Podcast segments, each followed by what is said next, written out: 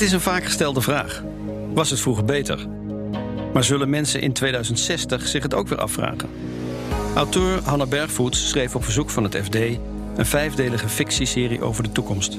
Daarin blikken vijf personages vanuit het jaar 2060 terug op hun leven. Hanna Bergvoets. Vandaag Angelique. Steeds wanneer Angelique iets wrangs gezegd heeft, lacht ze. Het is een wat verwarrende lach voor wie hem voor het eerst ziet. Angelique kijkt je aan, samenzweerderig bijna, haar diepgroene ogen tot spleetjes geknepen. En dan, plots, een brede glimlach, een beetje spottend, alsof ze het lot, het onheil dat haar trof, uithoont. De lach verschijnt ze wanneer ze naar de oven van haar inbouwkeuken wijst. Het ding was 19 jaar oud toen hij het eergisteren begaf. Daarom vandaag geen zelfgebakken kruidensoufflés op haar keukentafel, maar tomatenpoffers uit een winkel in Haarlem. De laatste bakker in haar woonplaats verdween alweer twintig jaar geleden. Vandaar dus die oven, maar een nieuwe zal ze niet snel kopen. Angelique leeft van haar spaargeld, vertelt ze. Ze had haar huis willen opeten, maar sinds de nieuwe waterpeilprognoses is de prijs van haar vrijstaand herenhuis weer drastisch gedaald. Angelique woont aan de kust. Ze gaat nu extra vaak wandelen langs het overgebleven stukje strand. Zo heb ik tenminste nog het idee dat ik het geld er een beetje uithaal, zegt ze. En daar is zij weer, die lach, breed en brutaal. Nog een poffer dan? vraagt ze. Vanmiddag zal Angelique vertellen over haar geliefde Lola, die vorige zomer overleed naar een kort ziekbed. Ook dan zal de lacher zijn, maar een stuk minder vaak. Mensen vragen of ik haar erg mis, zegt Angelique. Maar het missen is geen actieve bezigheid, eerder een constante. Iemand die pas geleden zijn arm verloor, denkt ook niet pas tijdens het koken: hé, hey, nu was een rechterarm om te roeren handig geweest. Nee, hij mist die arm altijd, want de mouwen van zijn truien fladderen leeg om zijn lichaam. Waren de dingen vroeger beter? Met die vraag zijn we hier voor onze zomerreeks over 85-jarigen. Vandaag spelen we vals, Angelique is 84. Toch wilde ze meedoen, al fijnst ze enige vrevel wanneer we onze vraag herhalen. Want, zegt ze, wat is vroeger en wat is beter? Wacht, zegt ze dan, want vooruit, ze wil wel degelijk iets vertellen.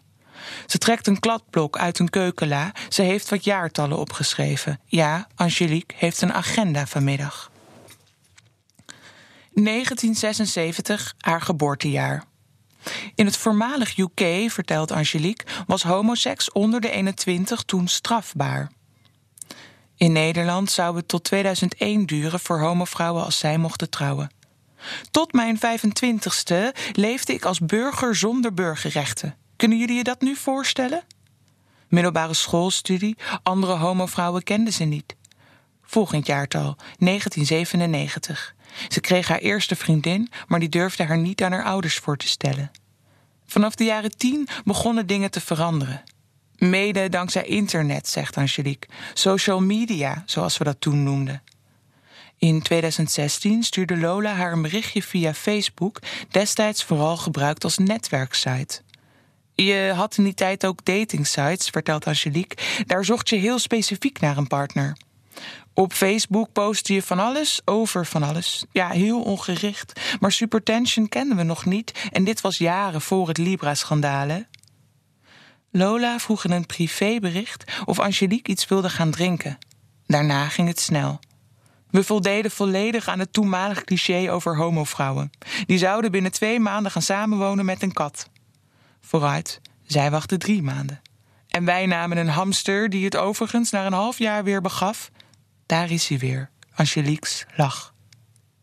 Tijdens ons gesprek kijkt Angelique een paar keer richting de schouw, naar de ingelijste foto van haar voormalige liefde. Of misschien is voormalig het juiste woord niet. Wanneer Angelique naar de foto kijkt, is het alsof ze nog altijd wacht op bijval. Ze ontmoeten elkaar in een wat aparte periode, vertelt ze ondertussen. Eind jaren tien was homo zijn opeens, mm, hoe zeg je dat? Bonton of zo. Opeens pronkten hetero's met de homo's in hun vriendenkring. Grote merken lieten vrouwen zoenen in reclamespotjes. Elke televisieserie had plots plop plop vijf homoseksuele personages nadat we decennia lang onzichtbaar geweest waren. Dat noemde men toen progressief. Opeens vonden mensen ons heel vooruitstrevend. Achteraf gezien was die hele gedachte natuurlijk helemaal niet vooruitstrevend. Onze geaardheid was immers geen keuze, verdiende geen plekje op het politiek spectrum. We zijn er met z'n allen flink van teruggekomen natuurlijk, maar zo dacht men toen. En wij lieten het ons wel gevallen hoor. Ik denk dat we onszelf ook progressief noemden. Lola ging naar allerlei debatavonden, we stonden op demonstraties. Angelique vertelt hoe ze zich in 2019 met wat homovrouwen op het Amsterdamse beursplein verzamelde toen de minister de vergoeding van IVF voor lesbiennes wilde afschaffen. IVF was toen nog een omslachtig proces waarbij eicellen één voor één uit de baarmoeder geoogst werden, omdat die cellen niet, zoals vanaf de jaren 30 gangbaar, konden worden gekweekt uit eierstokweefsel. Het was regenachtig die dag, herinnert Angelique zich. Maar Lola stond erop dat we gingen, kocht gewoon twee vuilblauwe wegwerpponcho's. Ze had zelfs borden gemaakt: geen inseminatie is discriminatie. Wilde ze zelf soms? Angelique zucht. Kinderen? vraagt ze. Ik was al 43. Maar Lola was tien jaar jonger. Zij bleek er veel meer mee bezig dan ik aanvankelijk doorhad. De avond na de demonstratie kregen ze slaande ruzie, vertelt Angelique. Als jij een kind wil, dan zal ik ervan houden alsof het mijn eigen kind is, zei ik. Maar Lola schudde haar hoofd. Ze zei: Het hoort je eigen kind te zijn. In die tijd vond men dat de lesbische partner net zo goed moeder was als de partner die het kind gebaard had, en logisch ook, we konden niet anders. Maar als ik destijds naar de kinderen van heteroseksuele vrienden keek, die dan de licht loensende ogen van hun moeder hadden en die mooie ronde dopneus van hun vader, dat was iets. Angelique valt even stil. Dan. Een kind dat op jou lijkt en op je partner. Het stond zo ver van ons af dat het iets unheimisch kreeg. Stel je voor, de neus van mijn geliefde op iets wat ik gemaakt heb. Zestien jaar geleden was er weer een demonstratie waarbij homovrouwen het voortouw namen. 2044, zegt Angelique zonder in haar kladblok te spieken. Dit keer eisten lesbiennes de legalisering van IVG, het omprogrammeren van niercellen tot zaad- en eicellen, waardoor homokoppels voor het eerst samen biologische kinderen konden krijgen omdat vrouwen alleen X-chromosomen hebben, konden lesbiennes aanvankelijk alleen meisjes voortbrengen. Homomannen mochten de techniek gebruiken onder strenge voorwaarden, homovrouwen niet. Zullen we naar het protest? vroeg ik Lola. Maar ze zei dat er geen weer voor was, terwijl het motregende alleen wat. Ik heb niet verder gevraagd. We zijn thuisgebleven en hebben een oude musical gekeken. Plots staat Angelique op en ze loopt naar het raam. Daar, wijst ze. Daar wonen twee mannen die het hebben gedaan. Ik denk in Servië, daar is het veel makkelijker dan hier nu. Ze hebben het me nooit verteld, maar ik zie het.